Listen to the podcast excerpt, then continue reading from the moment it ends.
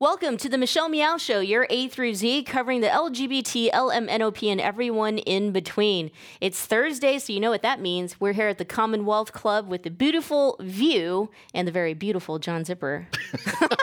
One of those is true. John, thanks so much for joining us here as our co host, and always uh, thanks so much for the Commonwealth Club for having us here and being inclusive of LGBTQ thought leaders. That's what the show is all about. Our special guest today is by phone. We're very grateful that he's taken the time out of his afternoon to speak with us. He's professor and historian Dr. Martin Duberman, and he's got a new book out Has the Gay Movement Failed? I mean, the title in itself perked my, my ears, my eyes, my interests, and I was intrigued right then and there. This is a question that um, I, I haven't asked you know, verbatim in those words, has the gay movement failed? But I have been asking, where are we, the movement, the gay rights movement, as it applies to right now, the political challenges that we're facing? All right, let's start with this question. I mean, because it was kind of a question that is in, in the back of my mind, but for you, what made you want to write this book? well, uh, it's been a long time since my discontent with the movement and its direction began.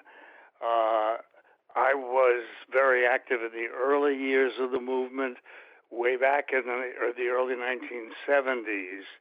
Uh, and it seems to me that at that point, uh, the gay movement had what I would call a radical agenda. Uh, since then, that agenda uh, has slowly disintegrated, uh, and we've now become a movement that I think is accurately described as utterly mainstream. Uh, we're asking to be assimilated into a society that many of us who identify as radical or liberal do not consider a just society. Uh, and we're dismayed that uh, the movement to which we gave so much time, energy, and hope uh, seems to have betrayed itself. Dr. Duberman, maybe a good point uh, right now would be to uh, define what you mean by the movement, because I think different people will kind of define it and include different people and different groups within it. So when you talk about the movement, who are you referring to and what groups? Okay, well, uh, in the early years, uh, immediately after the Stonewall riots, uh, the uh, the group that was most prominent uh, was the Gay Liberation Front, GLF. Uh, soon after that, the Gay Activists Alliance arose, and those were the two major configurations. Uh, by the mid 70s, we had the National uh, Gay Task Force, subsequently uh, re entitled uh, the National Lesbian and Gay Task Force, which it should have been from the beginning, uh, and that's how we know it today. If we jump up to the present day, uh, the most prominent uh, of the organizations uh, is the Human Rights Campaign. Uh, though the task force still exists, Lambda Legal Defense, which also initiated uh, in the, uh, I guess, mid 70s. Uh, and there are a number of other organizations. There are also, of course, all kinds of local organizations. Uh, and in fact, to the extent the current movement uh, could be called radical still, uh, that's to be found uh, pretty much only on the local level. Mm, mm-hmm. groups like Song, uh, the Audre Lorde Project, Fierce, right? Uh, the Sylvia Rivera Law Review, etc. I don't mean law review. I mean law project. Yeah, I want to. I want to take us back in and just kind of walk us through, um, you know, the timeline because the book does start it starts off by talking about GLF and some of these uh, organizations, either loose or f- officially organized, before we get to HRC. I mean, HRC we could talk for hours about HRC and and you know their contributions to our movement today. Um, but going back, I think you do a great point in talking about just kind of the issues that we stood upon back then. Uh, yes, as LGBTQ people, we more than likely were more radical in our you know social positions. Say, for example, war, uh, you know, um, uh, capitalism. We probably stood more for unions and labor organizing, those types of issues. I mean, well, also race, race and gender uh, were were highlights of the early GLF movement. I see race. So, for example, you, you did talk about race, and I, I had always thought from my readings that race had always been a problem in our movement to begin with, and I think that that coincides with the history of you know what racial inequality is in America in general. It doesn't surprise me today if we were going to talk about the movement and and and be very specific about something like race that we would. You're right. Like we haven't maybe we haven't done enough in what we thought we would do back in the 70s where we're at today but i guess what i'm trying to what i'm trying to say is um, i'd like for you professor to, to kind of talk about how maybe our politi- political uh, ideologies have shifted because you also throw in marriage equality and that seemed to be what in your words or through through the book that seemed to be kind of when things started to shift for the LGBTQ community. Yeah, I, I think going back roughly 15 to 20 years, well, actually, it would be more coherent, I think, if I if I go back even further. Uh, what happened during the 1970s, in, at least in my reading, uh, is that uh, the country as a whole faced uh, an increasing economic depression. Uh, and many people who had devoted a lot of time uh, to political activism uh, simply had to hold back or withdraw uh, because they were literally trying to put food on the table. Uh, and they had no extra time available for political work. Uh, also, uh, you see the same thing happening in the feminist movement during those years. It's almost exactly the same years, by which I mean from 1969 to 1972, uh, roughly, both the gay and the feminist movements were at the high watermark of their radicalism. But subsequently, both movements simultaneously began to drift toward the center. And all, all the reasons that go into that, I think, are complex uh, and would probably take more time than we have. But what is very clear is that in the last 15 to 20 years, uh, the gay agenda has been overtaken almost entirely by the two issues of gay marriage uh, and gays serving openly in the military. And to me, that development is highly regrettable. In the early years of the movement, uh, far from asking permission uh, to kill, quote, the enemy on an equal basis, uh, people were arguing against American imperialism and against war. Uh, so the positions have been all but completely reversed. Marriage, too, in the early years, uh, there was considerable scorn of the idea of lifetime monogamous pair bonding. Uh, those were considered bourgeois notions and institutions. Uh, and we viewed ourselves as radical outsiders determined on a complete renovation uh, of these old, old-fashioned uh, notions and institutions. So uh, those of us who still identify as radical are not at all happy with uh, the turn of events. Now, what we're asking for essentially, and have have been for the last 20 years, is please let us in. We are really just like you, so there's no reason to keep us out, except for this this insignificant matter uh, of sexual orientation. Uh, and that whole that whole stance of we're just folks, uh, I I find appalling. Uh, first of all, we're not just folks. We have a different history. Uh, we have a history of oppression. Uh, the result is we have a whole different set, not not a whole, uh, but in important ways we have a different set of values and perspectives uh, on institutions like marriage and the family. Uh, and those values and perspectives are not important for us, not only important for us to hold on to, but also important for mainstream America, heterosexual America, to hear about and learn from. That kind of missionary zeal, you know, has long since departed from the movement along, along with the principles that we once stood for.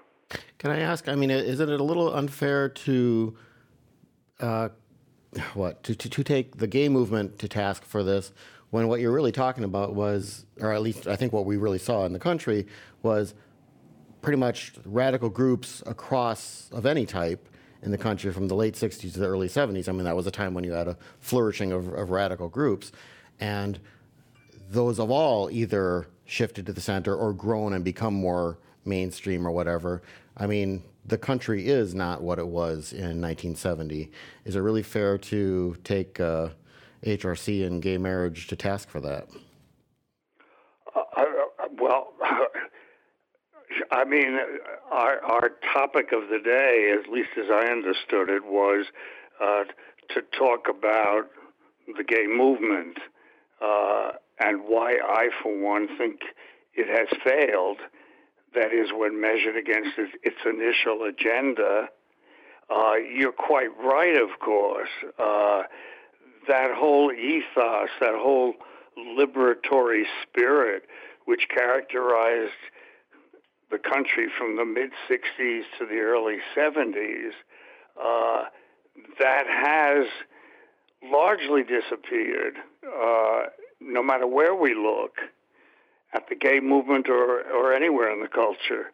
Uh, but as I as I said earlier, and, and I really I guess should stress more, uh, is that this new generation that's coming up now, both gay and straight and everything in between, uh, is uh, where I do find considerable hope that that something like the original agenda of both feminism and the gay movement will finally find adherence again. Uh, because everywhere you look in the country, for example, the resistance to the Trump administration is being staffed not exclusively, but largely by people in their 20s and, and their 30s so, you know, while I'm unhappy about what's happened to the agenda of the gay movement, uh, I certainly haven't given up all hope uh, that this country is going to see another reversal, only this time back in the direction of renovating these institutions and, and these these ancient inequities relating to race, gender, and class. Dr. Duberman, I, would like to draw on your own personal experiences. I mean, you know, you've uh, you're in your mid 80s, and a lot of what you're talking about, you have your personal experiences as well. And so, to kind of ask that question of the original agenda, um, that I think I think if we start from there as well, it'd be a better understanding. Because for me, I, I got to read the book and I understood from what the original agenda was, we were a little, a lot more uh, open about being radical, and now with marriage equality, with with those, or you know, the repeal of Don't Ask, Don't Tell, being able to serve the military, being a part of mainstream, the our radical agenda may not be as obvious as it once was. I guess in the '70s. Um, let's talk about that original agenda. I mean, you had covered some of the topics, but you know, for example, you talked about uh, how Gay Liberation Front uh, members had radically protested the American Psych- Psychiatric Association, which then got the APA to um, to to uh, I, I, guess turn back on the idea that you know uh, homosexuality was a an illness. It, are we are we saying that you know we're just not doing radical things like that anymore? Do we need to be more uh, more radical in our strategy today, like chaining ourselves to the White House, or uh, you know even protesting against our own? Such as Democratic candidates who say we support marriage equality, but they're not doing enough. Maybe that's that's what we're trying to get at. Maybe that's what you're trying to say. Well, some of us don't uh, mm-hmm. support mm-hmm. marriage equality.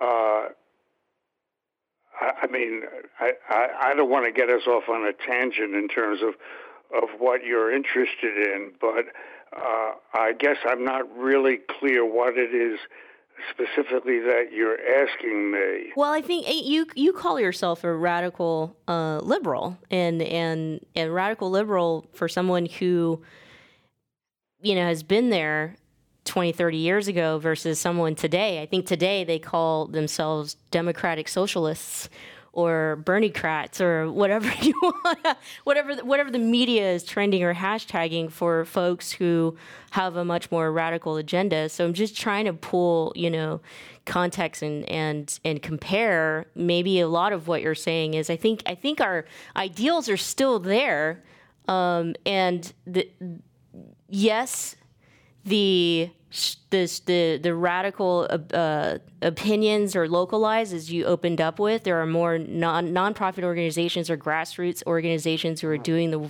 work versus a quote unquote national movement like HRC. But I think there's more of these grassroots organizations that you know we're just we're just not necessarily talking about or not making it into the news. Well, again, all I all I can say in response is that uh, if anyone thinks that issues relating to race and class uh, have been resolved in this country, uh, is living in a dream world. Uh, the poverty line in this country currently is $24,000 a year for a family of four. And the last figures I saw, something like 45 million Americans are living at or below the poverty line. Uh, and the percentage of people of color uh, who fall into that category is far higher than the percentage in the population at large. Uh, the inequities that profoundly characterize our culture currently uh, are not only deeply entrenched, but they are expanding. Uh, one problem, the only the only problem I see really, a significant one, with these local radical groups uh, is that, uh, and some of this may be that I simply don't know enough about them, uh, but uh, I, I would be, you know, I, I think what's needed currently uh, is no longer single issue politics like gay rights. What we need is a coalition of people uh, I don't care what they call themselves. They don't have to call themselves radical, but at least people who are aware of these deep inequities in our society uh, and how much suffering uh, is going on in the country among vast uh, swatches of the population. uh, if we would somehow, nobody really knows how, but we should at least be talking about this now, and we're not. But if somehow we could combine our forces, those of us who are on the outs, whether we, because of sexual orientation uh, or economic inequity, uh, or because we're trans people, uh, or gender nonconformists in general, uh, if somehow uh, we could combine our forces, we would have a much greater leverage uh, in terms of not only passing the kind of legislation that would meet our, our goals, uh, but really and substantially uh, shifting the direction of the country.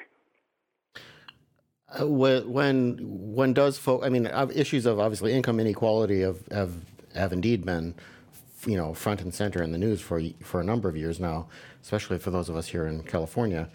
Um, but also issues of you know racial uh, racial uh, inequity, racial violence, race, you know violence against African American men in particular. Um, and I'm, i guess I'm maybe putting up a bit of a, a just a, a kind of a devil's advocate thing. Be interested to see what, what you have to say. Um, you know, a lot of times when you bring up these issues and you really get people talking about them, they don't turn around and vote for the radical left viewpoint. Sometimes they vote for Donald Trump. They vote for a demagogue who, you know, says he'll he'll solve these things. Um, how do you get? How does whether they go by a term radical or not, but how do people of a radical viewpoint communicate to that wider group of people who are not radicals, would never consider themselves radicals, but you need their votes in order to get to the point where you can legislate stuff. How do you make that connection? Uh, that's an awfully good question. And I wish I had an answer for it. Uh, I don't. Uh, one major problem, I think, is that, and I write about this in the book, uh, the, the those who do call themselves lefties, they're on the left. Uh, there are any number of groups. They, uh, I, I, I'm, I'm using this as an example of how difficult it is to answer your question mm-hmm. because it's so hard to find ways of, uh, of mobilizing these groups so that they work together. Uh, the fact is that on the left, and this is true historically as well, uh, on the quote heterosexual left, uh, there is, I am convinced, uh, a profound, if unacknowledged, homophobia that is alive and well. Uh, in in writing that book, I read a lot of the recent literature that's emerging, uh, books uh, by young self described radicals uh, who are themselves self described as being straight. Uh, and when they talk about, they do talk about coalitions uh, uh, among the oppressed, uh, but they almost always either fail to mention or certainly even if they mention they fail to dwell on the potential contribution that might be made by gay radicals to this coalition or the gay community as a whole, because it isn't only gay radicals uh, who have a somewhat different perspective on issues like marriage and the family and, and friendship and monogamy and, and, and so forth. Uh, so, you know, one unacknowledged problem uh, in, in, trying to form a viable coalition uh, is that homophobia, alas, is not only alive and well in the population at large, but I'm afraid it's also alive, though largely unacknowledged, uh, by those who describe themselves uh, as on as on the the left.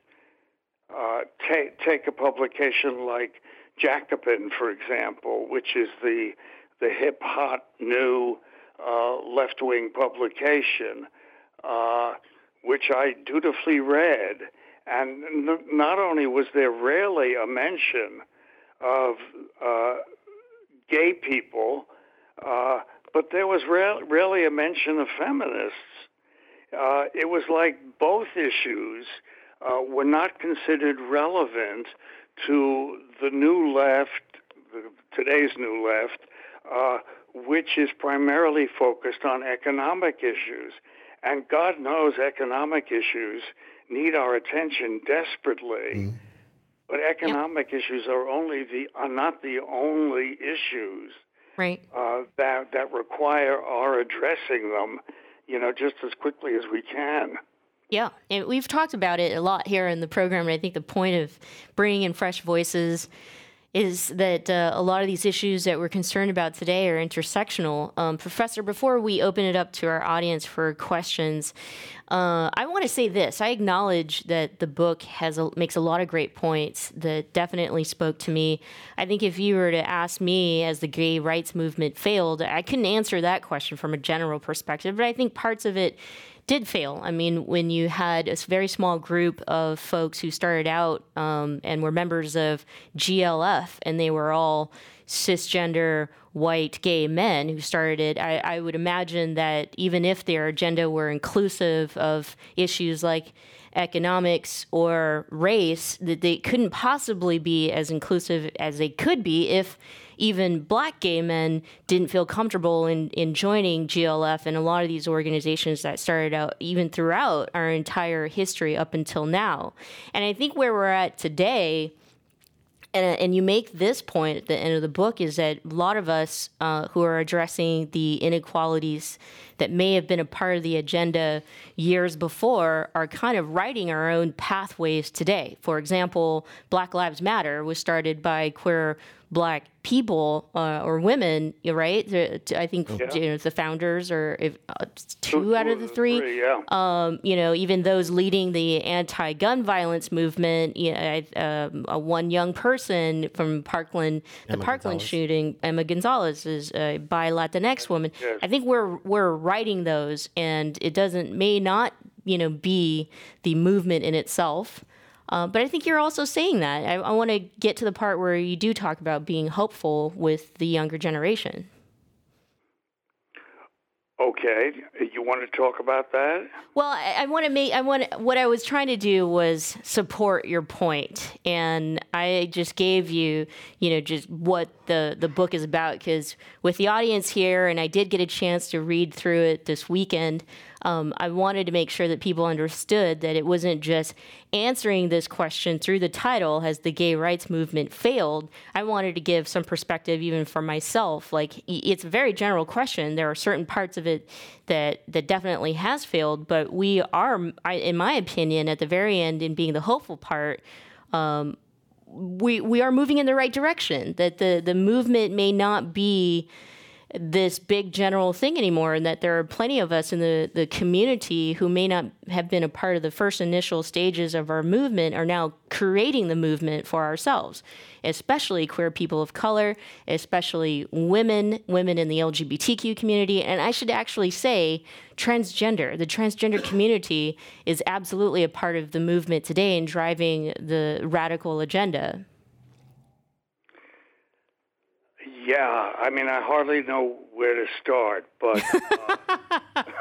yeah, well, the, no, I'm, I'm, the book, I bet, is going to trigger different things for very different people. I think sure. many of us, especially as you get older in age and you've been there for the women's rights movement, you've been there for the civil rights movement, the gay rights movement, that question, has the gay rights movement in itself, is going to have a very different meaning for every single person.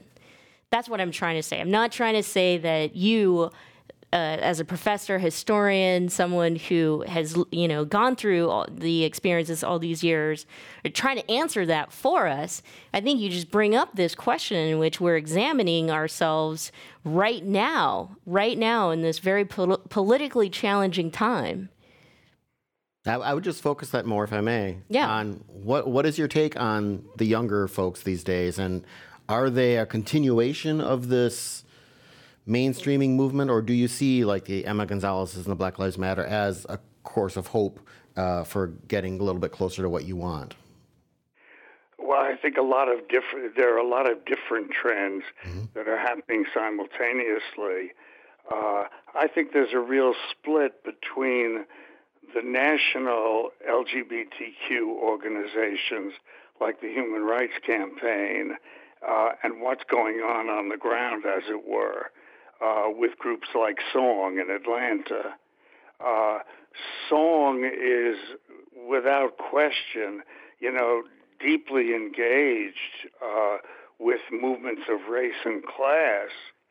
Uh, but m- what I'm writing about is primarily, uh, though I do deal with the local issues, but I'm primarily writing about uh, what's happened to our national organizations. Uh, they are utterly mainstream. Uh, they are devoted to gaining greater access to the society as it currently exists. They are not devoting their energies to changing that society, and especially not uh, in regard to racial and class inequalities. So, without, you know, uh, without denying uh, the promise of what's happening on the ground with groups like Song, uh, not only do I appreciate their work, uh, but such hope as I still have resides wholly in their work. Hmm. Uh, but the fact is that these national organizations, I mean, the, la- the last time I, I, I, this, this may now be way off, but the number, I mean, uh, the annual budget of, of the Human Rights Campaign, the last I heard, is something like twenty million dollars. That's almost what I make every what, year. What, what that means, not whereas Song is, you know, ba- barely able to support uh, a small staff. Yeah.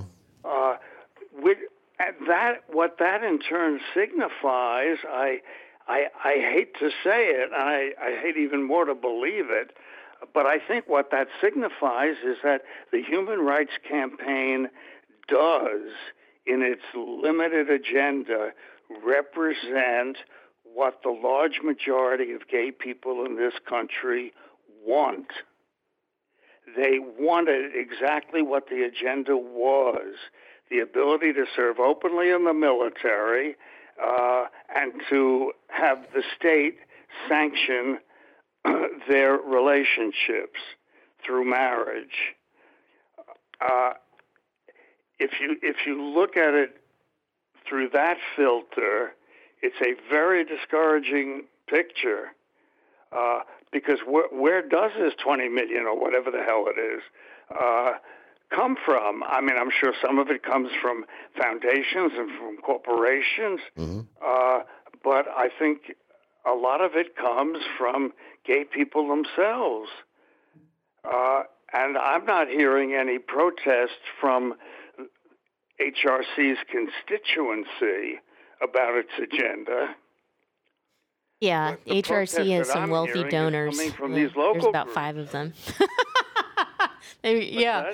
No, I and I appreciated the book and kind of calling out HRC again. Like I could spend an hour talking about HRC. Where is the money going? And I never had felt, you know, and I'm I'm 36, so I don't have a lot of experience. But um, when HRC came into the movement itself, I hadn't really actually felt like HRC spoke for me, but I understood them to be a force uh, to be reckoned with when it came to the fight for something like, yes, marriage.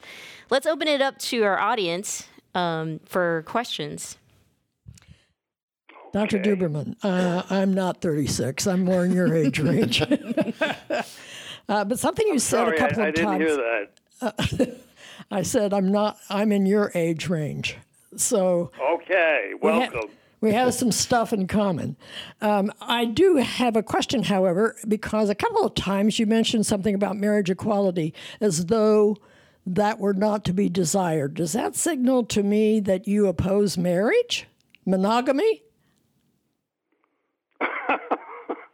you make it sound like a major sin. Uh, You interpret Whether- it however whe- you wish.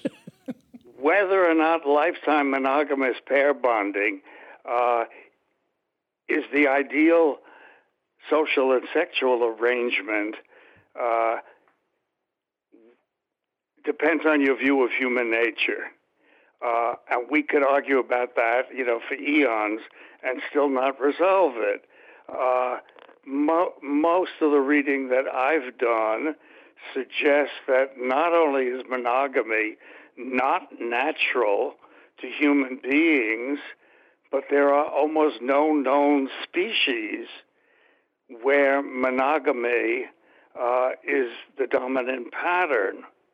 Uh, Bruce Bagemihl wrote a book, it's now probably 10 years old, uh, demonstrating quite conclusively uh, that though orangutans are monogamous, uh, the vast majority of primate species are not, and we are primates. Uh, I, le- I leave you to draw the conclusion. Uh, tell us a bit. We've been talking about where the movement went. Tell us a bit, especially for our younger audience members, the movement when you would think it was at its peak, when it was, or at least as close to functioning, you know, the way you would have wanted it to. I assume it was in that period of late 60s, early 70s. Tell us about some of the ways it did things, the, the ways that it, it tried to tackle these broader issues, and, and give us a sense of what you're saying was lost. There, was a great deal of conflict within GLF uh, about these issues. Uh, I, I, it, I didn't mean to suggest, and maybe I did, that you know uh, GLF was wholly unified uh, in its demand for r- racial and uh, gender equality. Far from it. Uh, I mean, the women who were involved in GLF were were fighting an ongoing battle that was never resolved with the gay men in GLF. Uh, some of the gay men uh, acknowledged that their feminist consciousness uh, was not what it could be, uh, and the men themselves formed consciousness raising groups in order to talk about their own sexism and in order to try to modify it. But there were plenty of men in GLF who scorned all of that, uh, who did believe in the gender binary, uh, who did believe that men were born for leadership uh, and women were born for domestic servitude. Uh, and the same is true of race. There were very, very few uh, black people in GLF. Uh, they, I mean, I, I, I don't think, I've never read anything, I should say, that uh, explains that satisfactorily because, in fact, G- GLF was pro Black Panthers. So it gets really complicated because there, there were enough people conscious of race within GLF so that they had moved toward a radical solution to racial problems. Uh, so, uh, uh, for black people who were not attracted to the Black Panthers, and there were vast numbers, they considered the Black Panthers misguided, uh, both in their tactics and in their overall analysis. So, you know, it's, uh, life was not easy and smooth within GLF. There was constant controversy. Mm-hmm. Uh, and a, num- a number of uh, the lesbians in the organization uh, finally left, uh, and, and they formed uh, Radical Lesbians, a whole separate organization. I, I, you know, here's um, I'll be more clear in my questions. like I just had so many thoughts after reading the book, but uh, you make some really great points, Professor. If we were to ask, you know, the the movement to join in on all these issues that we want to prioritize, like economic inequality, race, gender. What would need to happen? I mean, how would we get if HRC is our national organization that can be the face of our movement?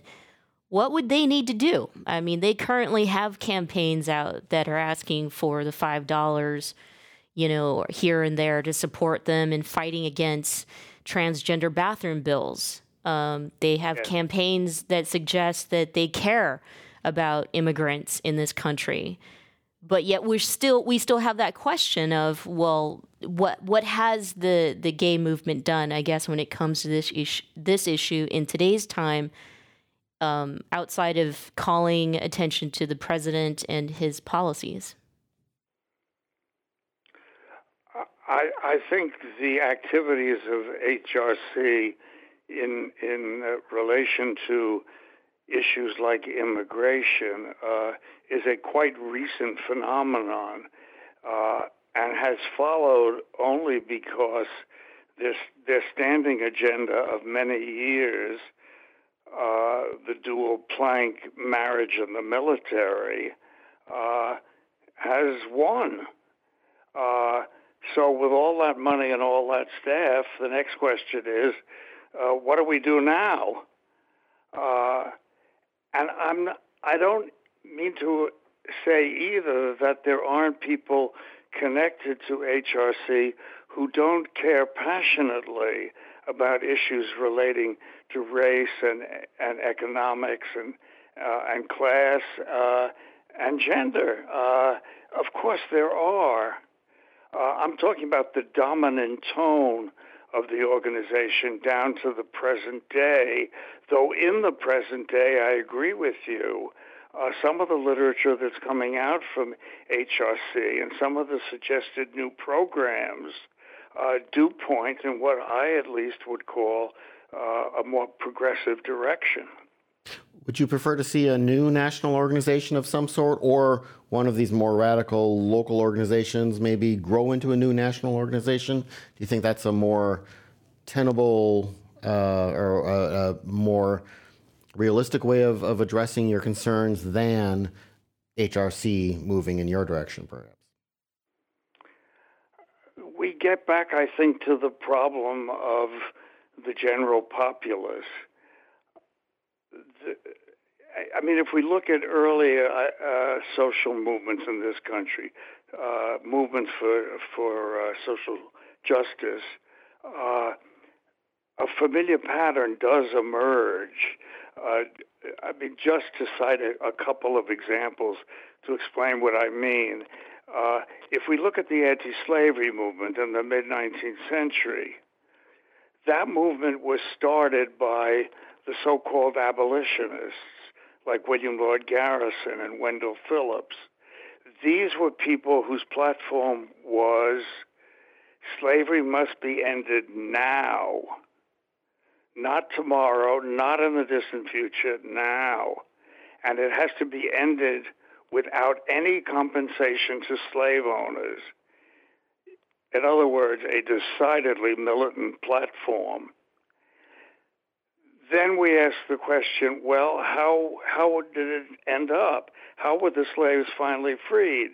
They were freed because of Abraham Lincoln deciding to reprovision Fort Sumter uh, in 1861. In the interim period from the 1830s to the 18, to 1861, uh, the abolitionists were attacked in the North, not in the South, of course, they were attacked in the South too, but I mean, uh, the North was also complicit. Uh, William Lloyd Garrison was dragged through a street by a mob and almost hanged from a lamppost. In other words, they were too radical for their society. I mean, take another movement, take feminism. Uh, again, mid 19th century, the Seneca Falls Conference uh, the agenda that the women at Seneca Falls, like Susan B. Anthony, came up with was a much more radical agenda than what turned into the suffragettes 50 years later, their demand for the vote. They narrowed the whole platform down to a single issue, the vote. And what happened to slavery? Same thing. Uh, they narrowed the issue down to no further extension of slavery. That that accounted for the birth of the Republican Party. That that was its chief plank. No further extension, but they guaranteed not to touch slavery where it already existed. Uh, and there were huge chunks of land south of the Mason-Dixon line where where slavery was was going to be still free to expand. What I'm getting at in giving these historical examples uh, is that time and time again in this country, uh, a passionate, visionary movement will arise, and and its adherents will be only a small number of the population, uh, though a very militant and devoted group. But over and over again, their radical, their initial radical programs get watered down. And who knows if it hadn't been for a, a civil war breaking out, uh, we don't know how far south slavery would have expanded. We don't know if even today uh, we would not have uh, some form of indentured servitude. Some people would argue, in fact, we do have it. Uh, anyway, I yeah. hopefully my point is clear. We come back over and over again to the essentially conservative nature of our culture. Thank you. Uh, and that's that's kind of where I was trying to trying to get you passionately radical uh, and want to make lives of many people uh, le- le- less difficult. But over and over again, they are unable to reach a substantial constituency, and so their initial platforms get vo- get watered down and so what eventually comes out uh, represents some improvement in the status. Slavery will not be further extended, uh, but doesn't get rid of the institution. It doesn't get rid, in other words, of the root problem. That that's exactly what I was trying to get at uh, in this hour is to to talk about that. And while we're winding down on time, I mean, you know, what I want to pick out uh, uh, in the book and what I saw as the failures, what comes to my mind, what I'm personally um, I'm worried about is that yes, we've made some huge gains in our movement, and it, as one of our audience members said, me being able to do this show is part of the success of our movement. At the same time, some things that I think that we haven't been able to address and we definitely need to is that the complacency or or some of it, the attitudes of complacency with where we're at, when you have issues like religious liberty and these policies start to um, to enact over certain states and gives and it gives people the ability to use religious liberty or religious freedom in order to discriminate. I mean how as a movement are we then going to come together again after marriage equality to argue that that is in fact discrimination as more and more people are thinking about religious freedom as or i'm, I'm sorry as gay rights if they're still thinking about it from a, a second class citizenship attitude. And what I mean by that is, from the social perspective, somebody could say, I support LGBTQ people. I have LGBTQ friends, and you know, um, and and they are part of America, and and I look at them like they're they have rights like I do. But at the same time, when it comes to religion, I can also understand that if somebody were to say, because, you know, of what the Bible says, I should be able to turn somebody away. So I think what I'm trying to say is that the, what the book does, at least, is give us some pause. It gives us a moment to think about how do we shape, you know, the questions and the next opportunities that will be um, that will be discriminated upon, and if it if it if it goes further than just marriage, how do we get to a place where we can get everybody together again to argue against these types of issues? That's kind of where my mind went is that there are very specific small things that I don't think we're necessarily paying attention to. Because if you have the big organizations like HRC stand and say, this is discrimination, this is discrimination, and that's all we are saying, what about the folks in a lot of other states who who really, you know, who have religion, who have, I, you know what? Today is one of those days where I woke up and I was doing way too many reading for too many people. But Martin, what I'm what I'm getting at is it was a great book, and you bring up some things that I think we all can look at ourselves in the mirror and ask, where are we in the movement? Um, that's where I was trying to get at. Well, well, thanks. Uh, I, uh, I mean, the, I, I, I think I know where you're coming from, and what what I'm left with uh, is is worry uh, that a lot of uh, gay people really feel the battle is over. Uh, that you know, uh, you you you pointed to you know I have gay friends, and I have no problem with someone's sexuality. Uh, it's their life. Let them do what they want. And so, I mean, we do we do hear those kinds of things all the time now. Uh, but what isn't happening, at least I don't think so. Uh, what isn't happening is that what we as gay people have to contribute to the to the mainstream uh, is really not being listened to uh, it's not being incorporated. And we do have certain quite unique insights. Uh, outsiders always have very special insights uh, into mainstream culture that mainstreamers themselves don't have about themselves. But the problem seems to me that all these liberal folks who are saying, "Oh, oh, no, that's old hat. I mean, we're fine with with gay people. We have no problem. I mean, you know, a gay couple was over for dinner just last week. Uh, that's not good enough." Mm-hmm. Uh, what did they talk about?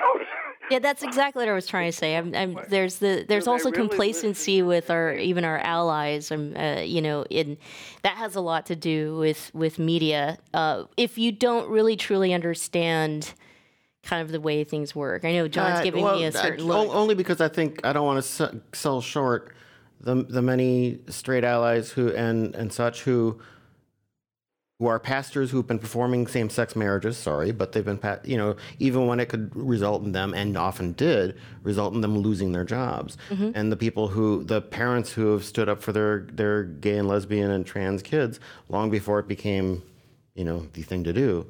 Um, this is not a absolutely. Yeah, yeah I mean, there, there, actually has been progress made in in society. I, I do think what you, you're you've really put a uh, your thumb on the fact that the the lure of the radical solution has dissipated, and I think it's it's continued. To be honest, and and I do not define myself as a radical, but I've I've been kind of paying attention to this over my lifetime, and I'm in between you and Michelle. Um, that you know, it's I, I kind of would have thought that you talked about kind of impossible swing back in a radical direction. I kind of thought that would have happened before now.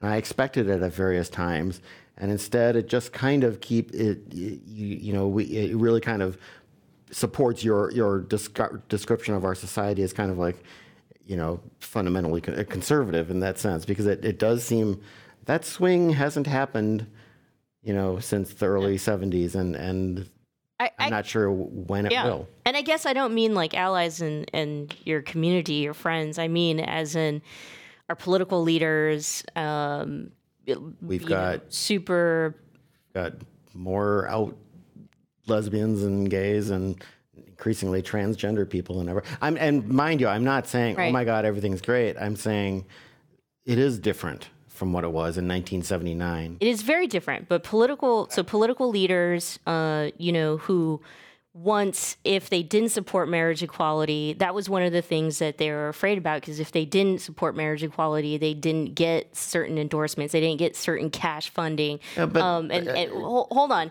So political leaders and, and i'm talking about that i think that we should continue to put pressure on and i'm talking about those of us who are you know um, so-called uh, Democrats who are in big positions of power, people who are CEOs, people who have, yes, exorbitant amount of wealth, who say they're for LGBTQ rights, um, just kind of are. I don't. I guess what I'm trying to say is, you, you when you get to a place where you think you've already done it all, you've done enough, and you're making change within your community. What what happens when the next big thing is starting to happen. And my fear is that the next big thing is this big policy that gives people out a reason to discriminate. And that's based off of religion, which in a lot of states in America, outside of California and New York, there's a lot of people Well, that can to- get I- behind saying, yeah, um, I actually though don't think really there are all that many what, people. What I want to say will uh, will seem to come from out of the blue,